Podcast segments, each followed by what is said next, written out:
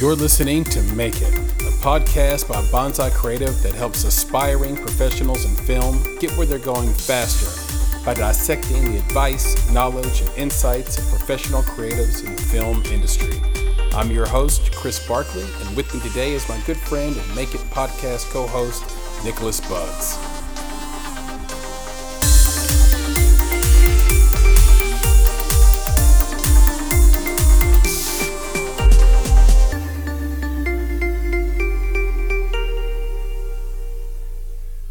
Hello, hello. Chris here with another episode of the Make It podcast. And this week we are doing an indie talk. And that means I have my good friend and co-founder with me, the exuberant, luxurious, magnificent, sultry, Nicholas Bugs.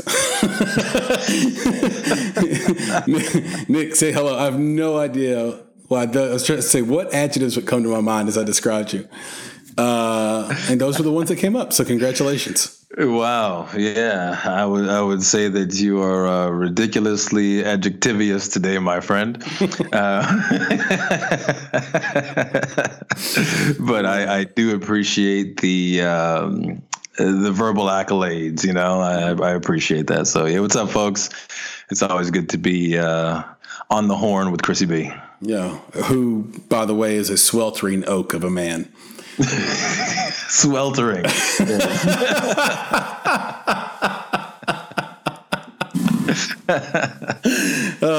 Sound effects in the background. My apologies. Good. Well, you know, it's interesting. This week we are all going back outside and reacquainting ourselves with friends and family and the world. Slowly but surely, plans are in place. We want to be careful. We don't want to be arrogant about coming back out into the world. I think that's people's general consensus. Obviously, we have our own, but it's probably not far away from that. You know, the last thing you want to do is go out, contract this by being foolish, this COVID-19 madness, then bring it back and affect other people. So. But you are starting to see some light at the end of the tunnel, and it feels like normal life again. And now is a good time to sort of reflect on what has really been this sort of twilight zone that we've been in for the last 3 months. Like, we're actually approaching summer right now, and that is hard to believe for sure. And so as we reflect on what this last 3 months has meant for independent film and for film in general, when we look at the winners and the losers in this, if you will, I think the clear-cut winners are the streaming platforms, and that's probably no surprise, with the clear-cut losers being big box theaters and potentially filmmakers who had films ready to be purchased or ready to be exploited. And with that being the spirit, we did notice that this week there were lots of sort of resources popping out of everywhere and different ideas and acquisitions and things. And things are moving quickly right now in the business as we start to roll back out into some sense of normalcy. And I think we'll see some news come out. But we have resources galore this episode, Nick, don't we? Oh, yeah, for sure, man. I think that's basically what we're about. I think we're always digging into new things that we learn about in the industry of filmmaking. And, you know, when we find these things, we're like, okay, how does that affect the indie filmmaker? You know, because I think there's a lot of talk, you know, about, you know, you and I had conversations earlier just about, you know, some of these films that are coming out. What is like the theater, you know, get it early as if you just got it in a theater and they're charging $25, you know, for the film. And, you know, it's all about the latest thing, like the box office. What Digital Entertainment Group has their, you know, watched at home top 20. And it's basically monopolized by Universal and Disney and Sony and Warner Brothers, you know. So it's a lot of this stuff that's happening. There's still a lot of conversation about the, you know, what the major studios are doing and major distributors are doing. And, you know, you and I always bring it back and say, well, okay, we hear that and we get it, but what does that mean for the indie filmmaker? Yeah, for sure. And it's tough because the indie filmmaker can't just turn around a project really quickly or get into development really quickly. If that were the case, I'd say everybody run to HBO Max, right now, because they're about half the subscriber count of Showtime, and they're anxious to catch up.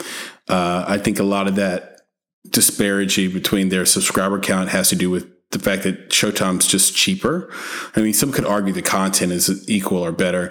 I would say that's arguable, maybe not the case, but that the service itself is significantly cheaper. And so with HBO Max, they're looking to hit a new target at the same price point, and they're really looking for great content. I mean, their rates, what they're paying for original content is above market price.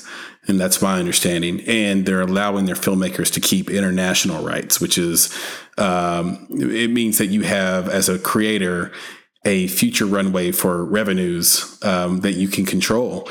And that's just not something that happens in the world of content creation and in the world of film. And so, but the issue is, again, as an independent filmmaker, can you, or creative, can you turn around content that would be HBO Max worthy? Can you get that funding? Do you have those people around? So instead, we look to places like YouTube, which is sort of an endless, a bottomless pit of discovery and content. And I think most people understand YouTube by now, but it's fascinating because you cannot wrap your mind around the amount of content that gets published and submitted to YouTube daily. One report that I read was that there is more content submitted to YouTube per day than one individual could watch in their entire lifetime if all they did was watch videos. And that's per day. So what's curated for you is what's curated for you by their algorithm, but what's actually being submitted is literally anything and everything. And it's like trying to imagine the infinite universe when you think about it. So it can really overwhelm you. So that's what we're here for, to curate some things for you. It's some discoveries we made this week. Nick, you found 3 wonderful discoveries on YouTube. Tell the folks about it. Yeah, well, actually this week, my older brother was sending me a couple of short films, and I noticed that, so he's into sci-fi, he's into horror films, and there was a bunch of sci-fi shorts. And the one thing there's 2 things that I noticed. So first was the high quality of the shorts that I watched. I was like, wow, I mean, these things are really well done. Sci-fi isn't an easy genre for independent filmmakers to jump into because of the requirements on, one, just skill to put things down, put things together, especially when using, all sorts of visual effects or CGI, just computer generated graphics.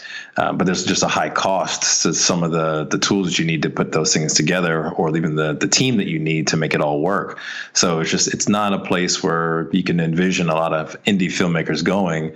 But there are a lot of indie filmmakers in that space, and where they cannot produce feature-length films, they're producing shorts. And the other thing that I noticed was they're all coming from the same YouTube account, right? So it's not all the same person, but it's the same YouTube account. And this one that he was sending me was called Dust. And, they have a website, watchdustfilms.com. So I was looking at this, and I'm looking like each one of these things is pretty amazing. If you watch the little trailers, or if you just watch, you just kind of even look at just the screenshots, the screen grabs of this, and you're like, whoa, I mean, look at the graphics on the face of that creature, or, that's a really cool shape, spaceship design, and all these things that they're doing. I'm like, this is really high quality stuff. So I'm looking through these videos, I'm looking at the number of views, and I see this, I'm like, right now, this one film, posted 2 years ago has 6 million views. Another one posted a year ago has 10 million views, and Dust has 1.73 million subscribers. So as I'm looking at this, I'm like, look, so many people, filmmakers seem like they don't have anything to do with their shorts, as in where does it go from here? I've made it, I posted it to my YouTube channel, or I told my friends about it, or I submitted it to a film festival, made it, maybe it didn't. But I'm looking at this and I'm like, look, you have people that are curating content, right? So I'm sure that Dust, you can submit your films to them and they're going to review this stuff for themselves. You know, they're not going to put every sci-fi film that they receive on here. Mm-hmm. They're going to make sure that it actually fits their brand, right? Because they need to make sure that their audience knows what to expect, right? You know, when they come there. Curated pages, very similar to what Five Folds Creative has, which Tim Dugan helps run. That was our Make It guest from last week, if you guys recall. So if you go to that site, for example, Five Folds Creative, you'll see that everything seems extremely curated. And the end result is that the subscribers are never misled. That's right. And they're never dissatisfied based on the expectations they have of the brand.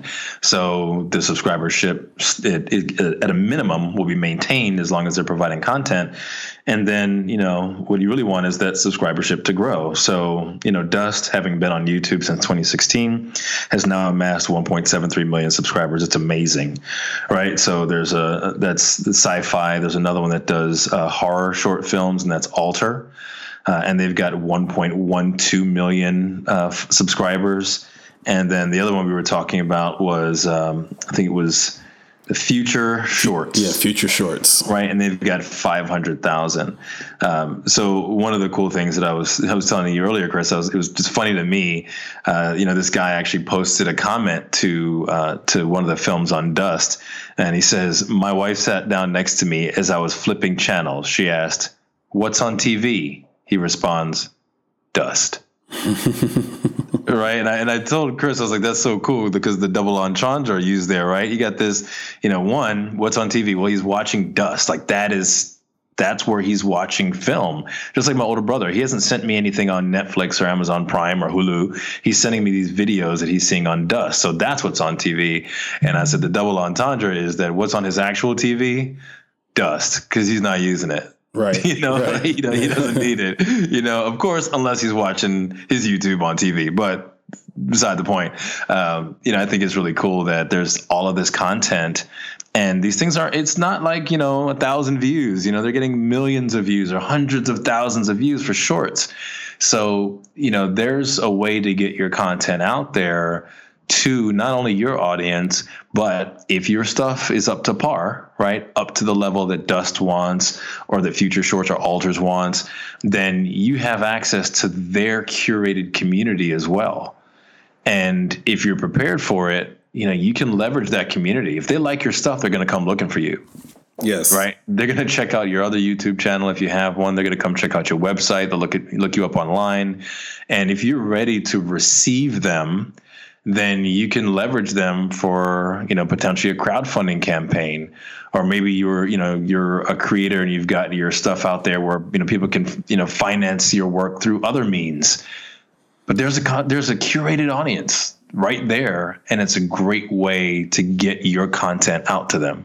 Yeah, and I think if you're an independent filmmaker, you have to be pretty darn excited about Alter, right? So you're always looking for a scale play, meaning one thing that you do that touches a maximum amount of people, or the number of people you need to sort of engage with your content in order for it to be profitable for you to continue forward. And so here's Alter that has 1.12 million subscribers, and they're looking for horror content. So if you're one of these teams out there that makes horror films, and there's a ton of them in independent film, of course, because it's the I guess I don't want to say the easiest genre, because that's totally not true. It's the genre in which you don't need a name, and it's the one that you have the best chance of sort of hitting a home run with, or catching that Hail Mary, if you will. So you see a lot of horror films come out of indie. So imagine a world like this, Nick, where you submit to Alter. Alter takes your film.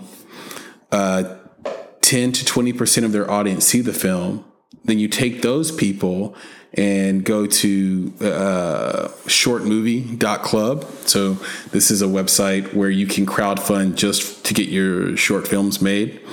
So you can actually make your sort of crowdfunding attempt on any platform. It can be Indiegogo or a Seed&Spark or Kickstarter or whatever.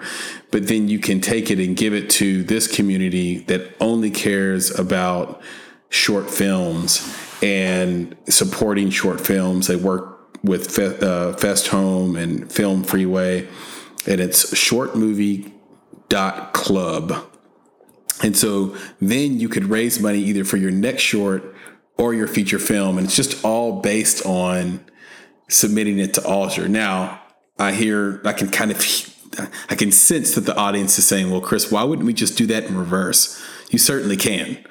But it will keep the cycle going, right? You could go into shortmovie.club and raise the money first, then make your film and then put it on Alter. But then because it's on Alter, you probably would have the runway to do it again. Right. And I think that that's the idea, is that you have a curated audience there on Alter. So again, if you were able to make it past the gate, you know, the gatekeeper said, yeah, you are Alter worthy, you're Dust worthy, you're whatever worthy.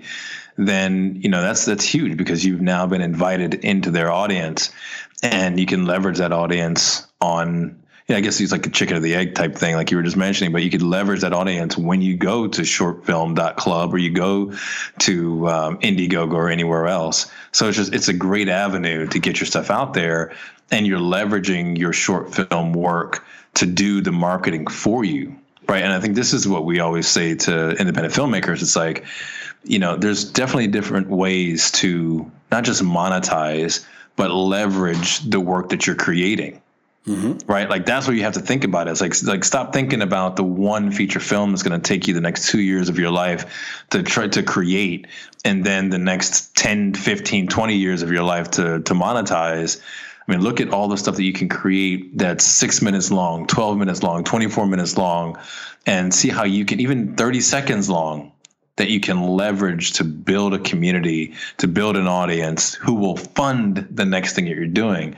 And, you know, outside of that, I was, you know, telling you, Chris, I was like, the cool thing about short films that I think a lot of people don't realize is that, okay, so right now I've got Netflix, Amazon, Hulu, all that stuff. And I've got a watch list on all of these different things. And, you know, those watch lists have been sitting around for a minute. Right. There's films on there that have probably been on there for a year that I just haven't, you know, that I just haven't had. You should see my Netflix list. Yeah, it's just ridiculous. I've given up on it. Exactly. Yeah. It's like, what are we doing? But, and we recommend films to each other, right? Like, hey, Chris, go watch this. You'll recommend something to me. We'll put it on the watch list. Great. Right. Well, I'm going to do that. I'm going to watch it when I have time. But I'll tell you what, my older brother sends me these shorts. Man, I look at these things. I'm like, that's 9 minutes. I can give up 9 minutes, right? Yeah. I can give up 13 minutes. Like I can commit to that. And that's the difference. Like I can watch 15 or 20 of these things and still potentially spend the same amount of time I might've spent watching 2 or 3 feature films. But because I'm getting them in smaller bites, I'm more willing to watch that content. And if I really like it, you can pretty much guarantee I'm going to go back and look for that artist again and find out where else I can watch their stuff. And I might go through all the Alter stuff and see what else I can find from that person. I might look them up on IMDb, but if you like it enough, you're going to end up looking for that person and potentially following them. And if given the opportunity to support them, hey, why not? That's what the crowdfunding business is all about. Right.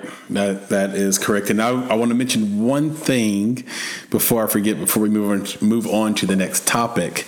And it's what you said about Dust being on the TV screen, if, you know, people are still watching it on TV. And it made me think about something we've said many times before, but just as a reminder, to be ahead of the game, you need to really watch how 10 to 22 year olds, let's say, are consuming content. Like, how do they watch it? Where do they see most of their stuff? How are they getting it? And then start thinking about how to create content that fits those mediums. I have personally found that the trouble is sort of in that middle-sized TV space, right? Like the death of the 42-inch TV is right around the corner. Because I found these kids love a theater space. Like that feels great, like in a home, like a home theater. Yep. But then not as fond of the spaces in between and would rather watch on their phone, their iPad, or even their own computer in their own bedroom. So I just wonder how that, you know, is that a privacy thing because they're a kid? Is that a, is this the new world order for when it comes to content? Is this something that will change when they become an adult and have kids of their own? You know, we're already seeing there being, you know, I don't know how the family would look in 20 years. Like it'd be maybe one kid, maybe no spouse, potentially. And not that there's nothing wrong. I'm not being a get off my lawn guy. I'm just saying it's changing. And I think that as independent filmmakers, if we're being smart, we're looking at how content's being created and we are, adjusting accordingly so that we're not left holding the bag like we were, for example, when Netflix started making their own content. We needed to see, okay, our movies have to be released sooner now. We have a very short window to sell because everyone's going to follow. It's a copycat business. So, and sure enough, every other major streaming company started making original content, which, you know, by proxy boxed out independent filmmakers. And we talked about this about 5 or 6 indie talks ago about how there are people or filmmakers in the UK that have beautiful multi-million-dollar independent films and literally nowhere to put them. They are not selling. And so they're completely upside down in their investment when just 2 years prior to, let's say, Netflix deciding to create their own content, those would have sold for a pretty penny and those filmmakers would have been okay. So remember, keep an eye on what the kids are doing, and that'll tell you how you need to make your content. Because, for example, making something for Quibi is as simple. I'm seeing that sometimes it's a matter of let's frame and crop what we shot into a portrait style for your phone. Well. Or even landscape, but for a phone. And that the result is usually quite shitty, Nick. So what I've seen cinematographers and I've read now that cinematographers are doing is they're actually measuring out the most common screen size, which is like an iPhone, let's say, and then just putting tape around the outside of the lens and shooting so they can actually see and get the shot within those confines, which I think is really interesting. Yeah. Well, it's a better way to shoot, you know, than trying to cut it later. Cause like you said, like trying to cut it down, it was never intended to be that way. Right. You will lose something if you take it from what it was supposed to be and then cram it into something else. So, you know, that's definitely a better way to shoot if you want to get the shot that you want people to see. Yeah, it's going to be fascinating to see the improvement in content that is designed for phones in the next year. Because right now, again, it's like, I don't think this was meant for that. but it won't always be that way. So be ahead of the game, figure out a way to make that content look like it was meant for that viewing platform. And then, you know, of course, Nick, to do that, you have to first let go of the dream. You have to let go of the fairy tale that we tell ourselves as creatives, which is we want our thing to play on the silver screen. We want our film to be on the biggest screen with the biggest speakers, and everyone's laughing and eating their popcorn and drinking their Coke and getting diabetes. We want that, and once we realize the world is for the most part changed, which it might be a nice segue to our next topic, then we'll be good. Any thoughts on that before I step us into through the next door, the next dimension? No, but I think I'll just say this. So as you step through the door, I think that's what we're asking the filmmaking community to do is like, stop sitting where you are. right? If you're sitting in the early 90s envisioning your independent feature film being, you know, the next big thing on the silver screen, or the early or mid 2000s, I guess it is, when you could sell your stuff for a couple $1 million to Netflix, like you can't sit there. The industry and technology and viewers, they're moving. All right, they're moving through the doors. They're going into the next dimension. I think that's the invitation that we're providing to the indie filmmakers. So like, y'all need to move, man. You know, follow the trends. Keep moving, because it continues to get worse for the independent filmmakers who stay where they are.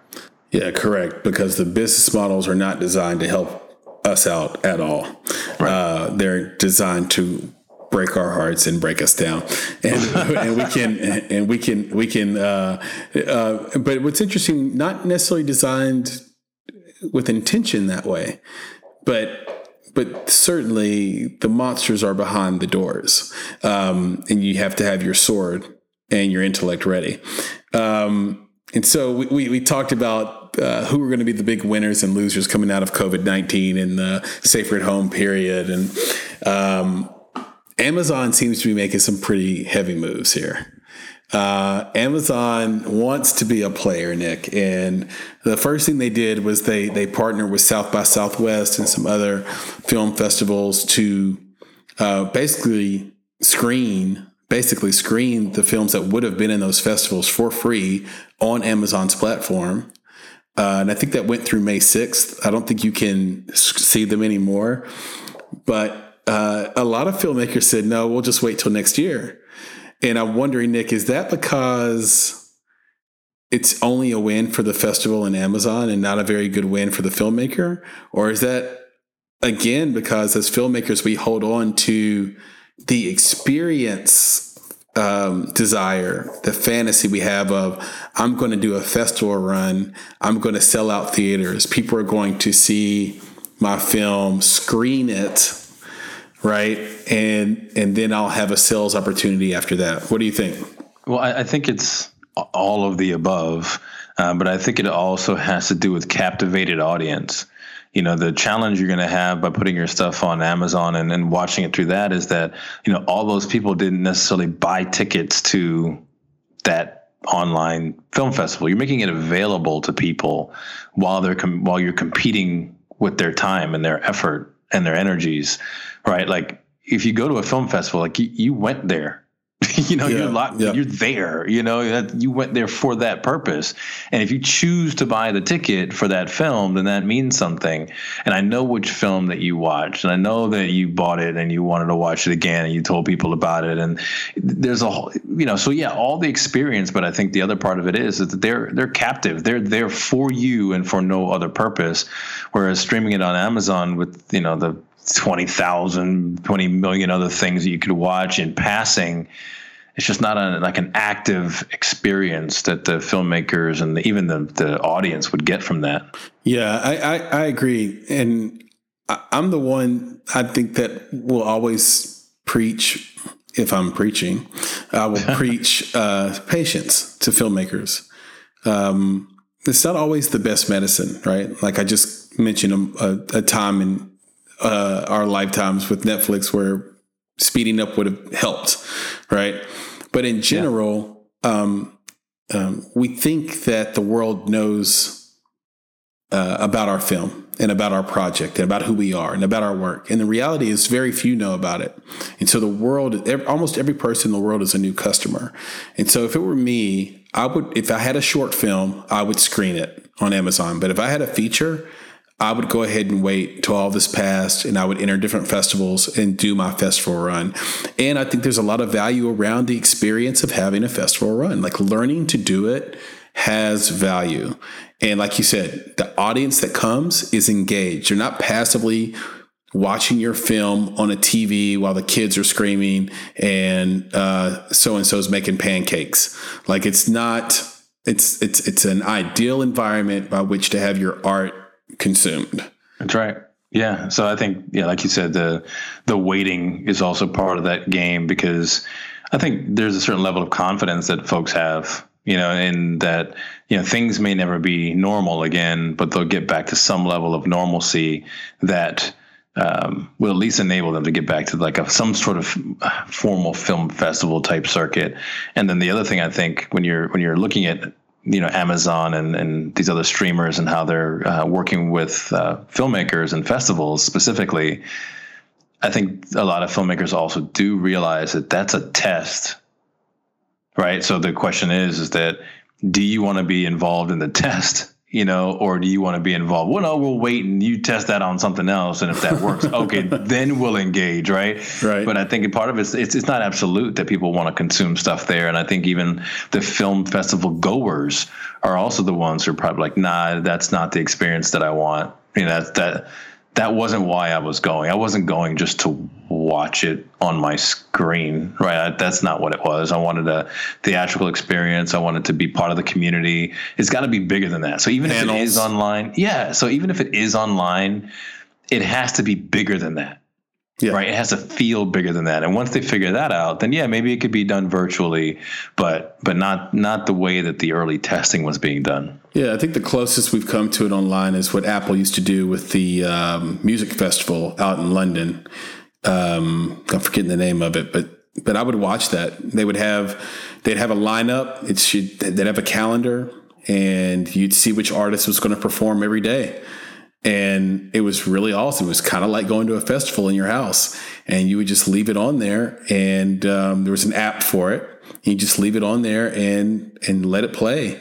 And that's the closest I've ever been to, outside of being on some like Periscope experiences, to actually feeling like I was at a festival of any kind without actually being at the festival. And I think when you look at Amazon partnering with festivals and then rumored to be involved in the potential acquisition of AMC theaters, you realize their main leverage point is cash. That's what Amazon has. You know, Amazon has about $27 billion on hand in just cash. And the way our economy and the way our stock market and the way our corporations are set up, it's not necessarily a great thing to have a lot of cash on hand. And that's why you'll see a lot of stock buybacks or corporations finding creative ways to spend the cash so that it's not on hand when it comes to tax season. But Amazon's clearly missing something that other streamers aren't missing, right? So, for example, if we go through all the streamers that are the big ones, Netflix's flagship show is Stranger Things. Stranger Things is still going. Its stars are growing in popularity. It has a season coming up. It's an ongoing thing, right? When you look at Hulu, they have The Handmaid's Tale. That's a great show, objectively great show, still going. When you look at Showtime, they've got Billions. Stars has Power. Apple TV Plus has The Morning Show. Disney Plus has The Mandalorian. So on and so forth. But what Amazon has is Fleabag, which is a brilliant show, but it's over. So where do they go from here? They have all this content, a ton of content. They've got 150 million subscribers, which is second only to Netflix. And yet the content is kind of, they're just not known for it. They have the worst interface. It's close between Amazon and Hulu, the worst interface for consuming content. First of all. And then it's like, what are our flagship movies? What are our flagship shows? How are we going to grow in this area and become a legitimate player? And I think them buying AMC or pursuing that potentially is part of that. AMC has the most debt of any of the theater chains at about $10 billion in debt. So that's a little bit more than Regal and a lot more than Cinemark, which are the top three theaters in the United States. And you look at it and the idea is, okay, if I'm Amazon and I buy AMC, then I can actually negotiate the purchase of the films that I screen for Amazon Prime, because the thing about Amazon Prime is nothing feels exclusive to them except for their original content, which only really Fleabag and The Marvelous Miss Maisel has taken off in a significant way. I mean, there's other shows, but those are the ones, right? So imagine a world where, you know, so every year, and I think most people might not know this, but each year big box theaters get with studios for a week and they negotiate which movies they're going to buy for the upcoming year. And that's how big box theaters are able to report out to Wall Street, report to shareholders, and project revenues. And that's where they also decide what the splits are. We assume that it's 50-50. It's not always 50-50. Sometimes it's 40-60. Sometimes it's 52-48. But the studios and the big box theaters have had this type of negotiation and relationship since the 1940s or 50s. So anyway, now imagine Amazon comes to the table, Nick, and suddenly they're saying, okay, well, we're going to run this movie that you have coming out in the summer. We'll run it for 8 weeks. But then at the end of the 8 weeks, we will also layer on this amount of cash to purchase it and have exclusive rights to it. Yeah, and I think, as we get into this conversation about Amazon and the behemoth that it is, you know, I just imagine, they can purchase the content and show it in, let's say, like you said, a theater, right? They purchased a theater and now they own it. So it's an Amazon instead of AMC theater, but I take it a little bit further. And, you know, I think about the fact that, you know, Amazon is not going to want to stop there. They're going to want to expand, but there's only so many theaters to expand into, you know, that physical space. Right. And, you know, I think about it. I was like, there's going to be so much, you could call it real estate, available over the coming months and the coming years because of retailers, restaurants, other places actually going out of business. One partially because of COVID-19 and some of the burden that's placed on them.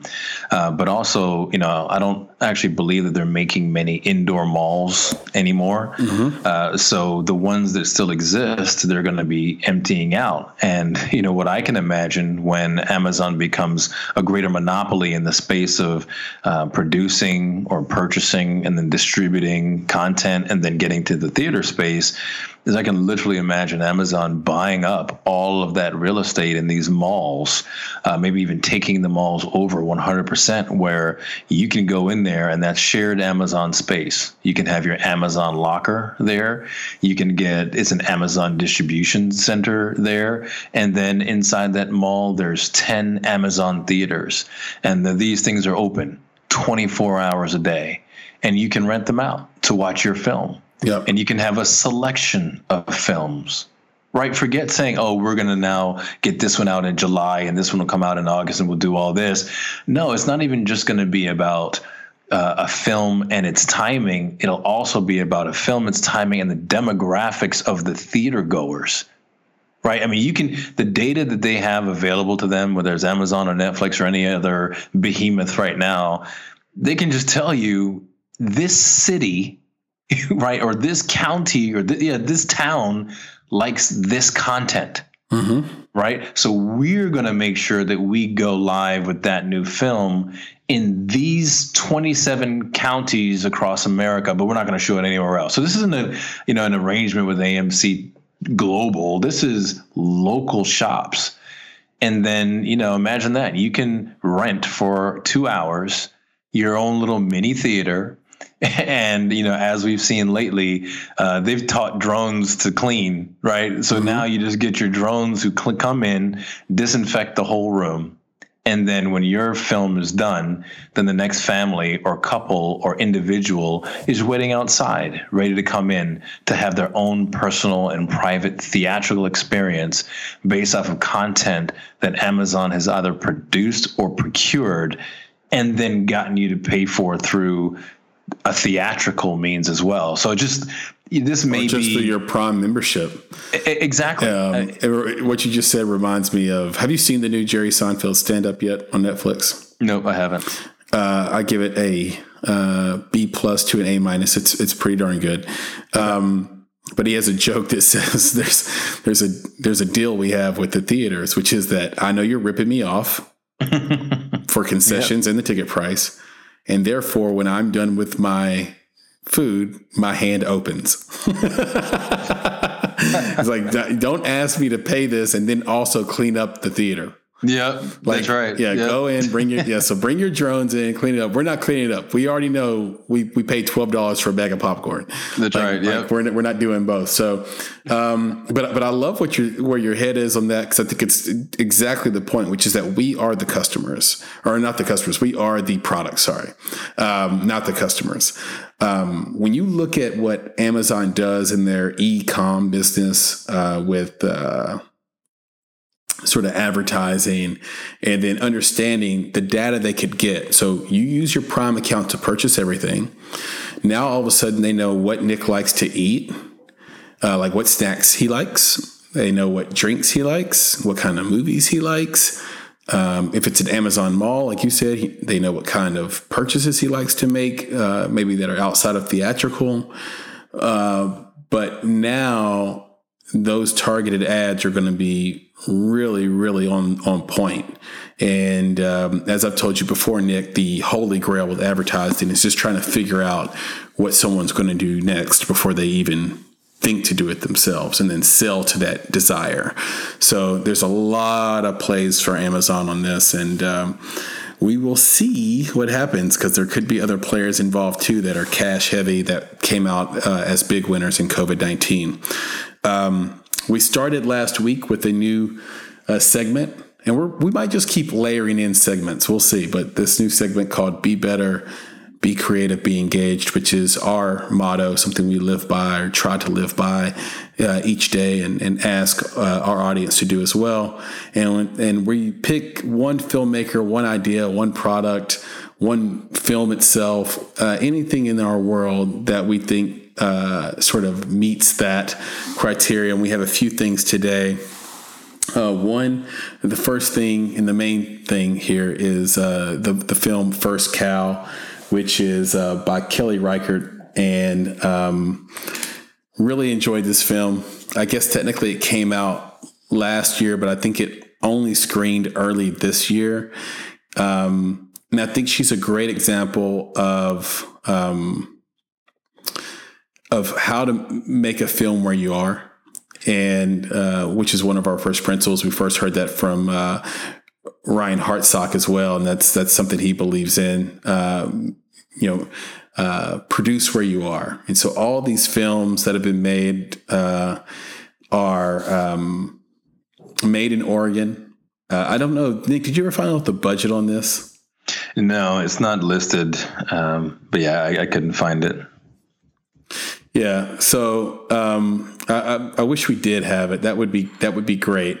But I don't want anybody to see this film and say, okay, great, I see that they made a movie that was $50 million. Thanks, Chris. Thanks, Nick. You didn't help us out here. But I don't think these films cost like that much. But like I said, she produces where she is. They're all in Oregon. They're all beautiful. First Cow is great. It's based on a Jonathan Raymond novel. So there's another thing that, as an indie filmmaker you can do, which is to take a property you love and then get the rights to it and start writing it and making it.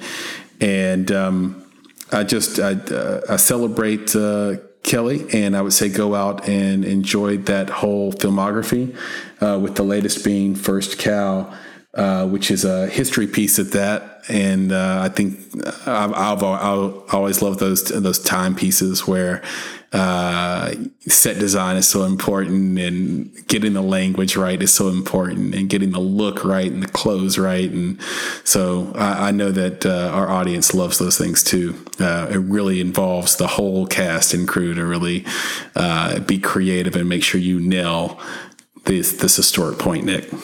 Yeah, and I think the one thing that stood out, in this film, especially as you look at the cast and crew, there are some relatively recognizable faces in here who've done some great things on other projects, but it doesn't have the star talent. right? Like as in the big box stars that you'd see in some other films. It's not like chock full of that. But this film did go to a number of the top film festivals. Mm-hmm. You know, this film is no slouch, right? And I think as an artist, as a writer and a director, you know, I think she's, you know, very well known for the work that she's done and is able to get into some of these things. But, you know, as you say all the time, is, you know, story is king. And, you know, that's what I think it all comes down to, is if you can have a great story, you can do the work to, you know, make sure you meet the period or meet the location, the time period, or the, like I said, the location that the film is about. If you can do the work there to make it look good, to make it sound good, you know, you don't necessarily need the top build cast. You know, right. You don't need your top 10 actors and actresses. That's not what's going to carry this thing and get it into these festivals. And I think that's what you saw in this film when you watched it. Well, and that's the thing I want to get across too. It's like, I want to be fair to the audience. Like she's not like an indie filmmaker in the sense that she hasn't got access to resources. She has access to resources. She can make these movies. And so that might be a differentiating point. I mean, the first movie I ever saw of hers was a movie called Night Moves. And that had big names in it, right? Like, so I just want to be clear, like, I know it's different, but the point that Nick is making, and I guess the point I'm trying to make is with the movie First Cow, you might notice some faces and names, but they're not like, it's not like it's over the top where it's untouchable for an independent filmmaker to do it. The point of this is that she found a great novel and then wrote a great screenplay. And then on top of that, found not name talent, but talent. Yeah. People who could actually act the parts and live the parts and look the parts and be them. And therefore, she got into all these incredible festivals, did really well, and got picked up by A24. So that's the story we're trying to tell here, which is go find the right person for your, not your best friend, not your cousin who wants to act. Go find the best people for your part. Make sure it's a hell of a script. Make sure you know what you're doing, if at all possible, in that realm, and you'll make the festivals and you'll get picked up and do well. So nothing beats story. Story is king, and when you can show story in a beautiful way, you'll do really well. Nick, you have any other thoughts before we wrap that up? No, I'll just say that on the from a feature film budget perspective, you know, A24 kind of runs the gamut a bit on what their films cost. I think some of their, you know, the biggest budgets they might get into are just under $20 million. But some of their lower ones are between the, $2 to $5 million range. And I think a lot of those are even, again, it's you're paying for high quality everything, your cast and crew and so on. But I think they are definitely leveraging a lot of, you know, top build writers and top build cast to get up to even the $3 to $5 million mark. So if you can imagine, if they're spending, you know, a good amount of money just to get that that cast in there, you know, what is the production of the film actually cost? Right. Right. It's likely significantly lower than that. So from in the indie world, you know, if you're looking at these, well, A24 is $10 million films. Well, yeah, they do. But not all of them are that. I mean, Moonlight was $4 million, right? Mm-hmm. That's so.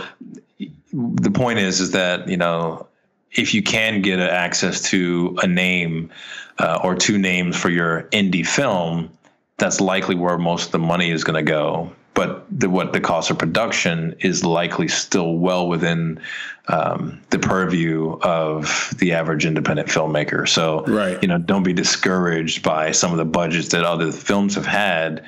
You know, they're likely doing really good work from a production standpoint on a much lower budget than what is being advertised.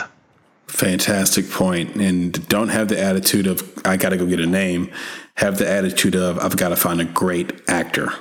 Yep. And that'll be the best. And so we'll wrap today on a somber note. I think we lost two people this week that me and Nick both really enjoyed and are close to our hearts as independent creatives. So Lynn Shelton, independent director, passed away this week at age 54. She's had her breakout with the film Hump Day, went on to make several more feature films in the indie space, Your Sister's Sister, Sword of Trust. A recent note, she was a director of some of my favorite shows, Master of None, which is still one of my favorite shows with Aziz Ansari. Little Fires Everywhere, which was great. She did some of those episodes, The Mindy Project. She passed away. It was a surprise. And then also Fred Willard, who was 86. He had a great life, and he was in, it felt like 1,000 different things. And yeah, he was obviously working with Christopher Guest and doing Best of Show. Best of Show is an underrated movie to watch with Guest and Friends. It's almost like putting on The Princess Bride for me. It's like, let's watch Best in Show, or it's like putting on Monty Python in a way. It's just, it's ridiculous and perfect and funny and really well done. Both of these guys will be missed. Rest in peace, Lynn Shelton and Fred Willard.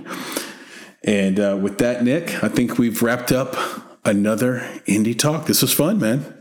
Yeah, man, for sure. And I think where we love spending this time, where we do it all, basically, it's like, every day of every week, we're spending time, listening to what's going on, reading, digging into the resources that we think are great for independent filmmakers, looking at what's in the news from the big box and big company perspective. And again, bringing that back for indie filmmakers. So when we get to sit down and have these chats and kind of bring it all, in kind of one little consolidated conversation, it's pretty cool. And we're really hoping that our audience gets a lot of value out of it. And of course, doesn't just listen, but, take some of this stuff to heart and that each listener says, how can I now move forward, right? If Nick and Chris are inviting me into that new dimension or to walk through that new door, am I willing to do that? And if I'm willing to do that, then what are the resources that I need to make that happen? So I think that's really what we want to do is, be kind of the catalyst for the change in the independent filmmaking community to say, hey, look, you can't just sit there anymore looking for the unicorn film or hoping that next feature film gets you somewhere. The industry is changing. Society is changing. Viewership is changing. Content is changing. Everything is changing. So please keep a lookout for all of these changes, and hopefully we can help you navigate some of them. Fantastic. And with that, I'll sign us off this week. Be better. Be creative. Be engaged. And we'll see you in 2 weeks. Another interview coming up on Tuesday after this one rolls, and then we'll be back. Nick, talk to you soon. Yeah, man. I appreciate you, dude. All right. Take care. All right, man. Peace. Bye. You've been listening to the Make It Podcast. To find more information about this week's topics, including links to relevant blog posts, projects, and indie creatives, please visit our website at www.bonsai.film. If you haven't already, you can join our podcast community on Apple Podcasts or the podcast app of your choice by searching for Make It, Bonsai Creative, and the show will pop right up. You can follow us on Instagram and Twitter at _Bonsai Creative and Facebook by searching for Bonsai Creative. And of course, if you're looking to take a big step towards your filmmaking success, go to www.bonsai.film and click on Book Us to schedule a free discovery meeting and needs assessment. You have everything to gain. Until next time, be better, be creative, be engaged, and thank you for listening.